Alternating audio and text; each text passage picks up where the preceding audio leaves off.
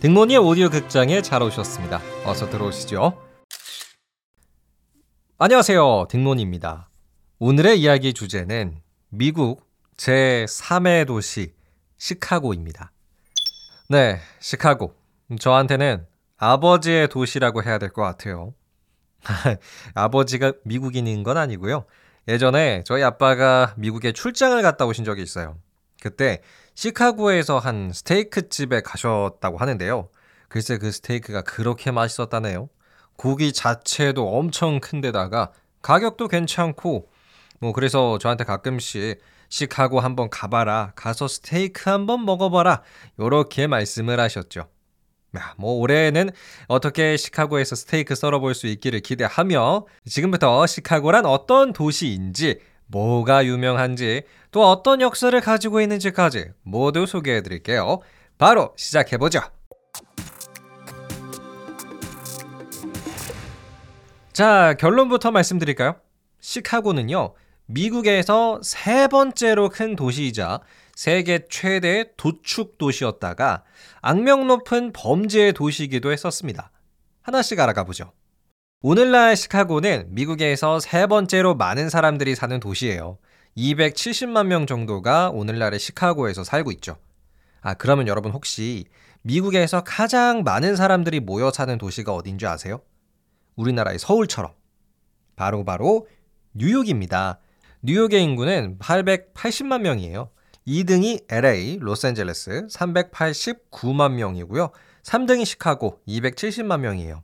자, 그러면 우리 이제 본격적으로 시카고의 역사를 한번 알아봅시다. 여러분, 오늘날의 시카고 땅에 최초로 정착한 사람들은 어느 나라 사람들이었을까요? 조선. 이었으면 참 좋았겠지만, 프랑스 사람들이에요. French. 이때는 1673년에 프랑스인 탐험가이자 선교사였던 자크 마르케트와 루이 졸리에가 시카고 땅을 발견합니다. 이후 시카고는 프랑스 땅이었어요. 자, 그런데 영국이 이 프랑스가 갖고 있던 시카고 땅을 빼앗아 와요. 그리고 최종적으로는 미국이 영국한테 독립을 하면서 오늘날의 시카고는 미국 땅으로 남아 있죠. 자, 그런데요. 최초에는 여기가 프랑스 땅이었다 보니까 이 프랑스의 흔적이 오늘날의 시카고에도 좀 남아 있거든요. 일단은 이 도시의 이름 시카고를 보면 알 수가 있습니다. 이것도 프랑스식이에요. 자, 이 원래 시카고라는 이 말은 이 지역에 살던 원주민들이 이 땅을 부르던 말이었는데요. 그 뜻은 야생 양파가 많은 여우 서식지였다네요. 네, 여우가 많았나 봐요. 자, 그런데 이 시카고는 알파벳으로 C-H-I-C-A-G-O 이렇게 쓰잖아요. 근데 이거를 영어로 제대로 읽는다면은 시카고가 아니라 치카고래요. 하지만 요거를 프랑스식으로 읽으면 시카고. 네, 오늘날의 네, 시카고처럼 읽는다고 합니다. 이게 이제 프랑스의 흔적이고요. 원래 영어식으로 읽으면 치카고인데 프랑스식으로 읽어야 시카고가 되는 거. 자, 이후에 이제 시카고는 미국의 땅으로서 네, 존재를 했죠. 뭐한 가지 신기한 점은요, 미국 도시들 중에서 시카고만큼 빠르게 성장한 도시는 찾아보기가 힘듭니다. 자, 보통 하나의 도시가 성장하기까지에는 꽤 오랜 시간이 걸리기 마련인데, 시카고는 한 20년 만에 인구가 엄청 늘었더라고요. 예를 들어서 1840년에 시카고 인구는 미국에서 90번째로 많았어요. 근데 20년 만에 미국 인구 9위를 찍고요. 30년 뒤에는 시카고가 제2의 도시까지 올라갑니다. 야, 시카고의 인구가 정말 빨리 는 건데, 그러면 도대체 이유가 뭐였을까요? 시카고는 왜 이렇게까지 빨리 발전할 수가 있었을까요? 시카고 피자? 아, 뭐 이런 맛집 때문은 아니고요. 교통의 발전 덕분입니다. 시카고에 철도가 생기고 또 동시에 운하도 뚫리면서 시카고는 단번에 미국의 동부와 서부를 연결해주는 교통의 중심지가 될 수 있었어요. 그리고 서부 개척 시대와 그 시기가 맞물리면서 아주 빠른 속도로 발전을 할 수가 있었던 거죠. 그러니까 뭐 요즘도 좀 그렇잖아요. 왜 교통이 좋은 곳에 사람들도 많이 몰리고 집값도 오르고 그러잖아요. 그래서 시카고도 미국의 동부와 서부를 연결해주는 중요한 교통 중심지가 되면서 빠르게 발전할 수가 있었습니다. 하지만 여러분, 왜 그런 거 있죠? 사람이 항상 잘 될 때만 있는 건 또 아니잖아요. 큰 위기가 올 때도 있지 않겠습니까? 때는 1871년 도시 시카고에도 아주 큰 위기가 옵니다. 바로 1871년 시카고 대화재였어요. 당시 시카고에서 일어났던 이 화재는 미국 역사상 유례가 없었던 가장 큰 규모였대요. 얼마나 심했냐면 시카고에 살고 있는 주민들의 3분의 1이 집을 잃었었다고 합니다. 300여 명도 사망을 했고요. 자, 그런데요. 시카고가 지금의 그런 명성을 유지할 수 있었던 그 이유는 이 위기를 아주 잘 극복해냈기 때문인 것 같아요. 이렇게 화재가 일어나서 불타버린 땅을 오히려 기회로 삼았습니다, 시카고는. 그러니까 원래 있던 건물들이 다 타버려서 없어졌으니까 이 건물들을 똑같이 다시 짓는 게 아니라 아예 멋지게, 높게 짓자. 이렇게 시카고는 판단을 했고요. 실제로 이때부터 시카고에는 고층 건물들, 뭐 세련되고 멋있는 건물들이 지어지면서 한동안 시카고는 건축의 메카로 불리기도 했었습니다. 그래서 지금도 시카고에는 멋있는 건물들이 많이 남아 있어요. 이후 시카고는 교통 중심지의 장점을 다시 한번 살려서 소고기, 이 도축 산업으로 아주 잘 나갔어요. 1861년에 남북 전쟁 때부터 1910년대까지 시카고는 세계 최대의 도축 도시 중의 하나였습니다. 거의 뭐 한 해에 소와 돼지 1200만 마리를 도축했다고 하네요. 어마어마하죠. 자, 근데 제가 좀 찾아봤는데요. 오늘날 우리나라에서 한 해에 도축되는 닭 있죠, 치킨. 요거 몇 마리 정도 될 것 같으세요? 여러분 놀라지 마세요. 우리나라에서 도축되는 닭의 수가 한 해에 10억 3,500만 마리라네요. 와, 놀랐습니다, 진짜. 자, 다시 시카고 이야기로 돌아와서 세계 최대 도축 도시였던 시카고는 이후에 범죄의 도시라는 악명을 얻게 돼요. 여러분, 그 영화 배트맨에 등장하는 고담시 있죠. 배트맨이 활동하는 무대.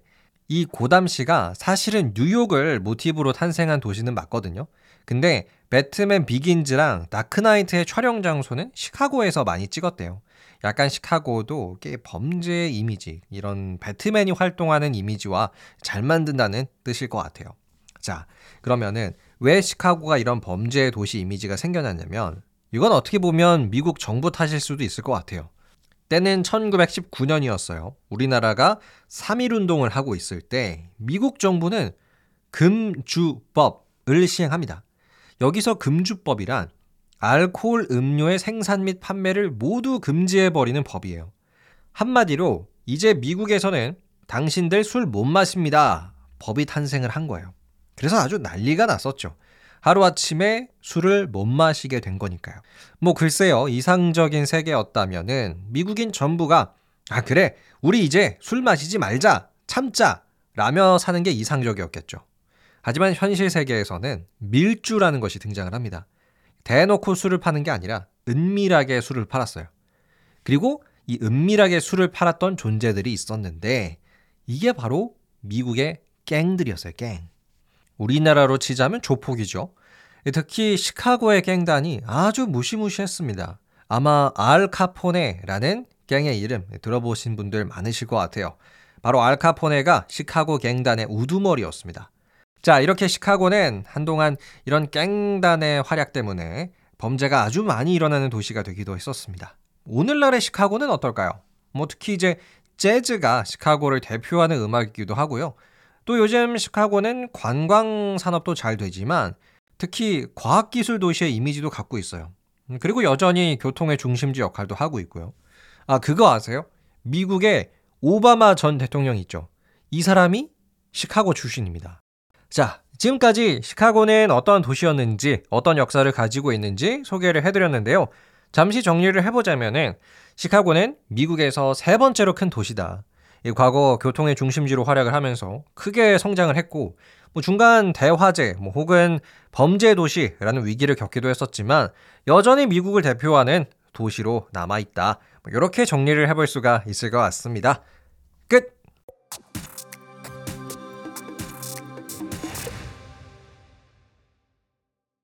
네, 오늘은 여러분과 함께 저희 아빠가 좋아하는 도시 시카고의 이야기를 들려드렸습니다.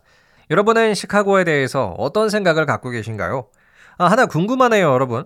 여러분은 시카고 피자와 뉴욕 피자 중에서 뭘 더 좋아하시나요? 시카고 피자는 왜 그 좀 두꺼운 피자 있잖아요. 막 치즈 범벅에 진짜 두꺼운 게 시카고 피자라고 하고요. 뭐 뉴욕 피자는 그냥 우리가 생각하는 일반적인 피자라고 하네요.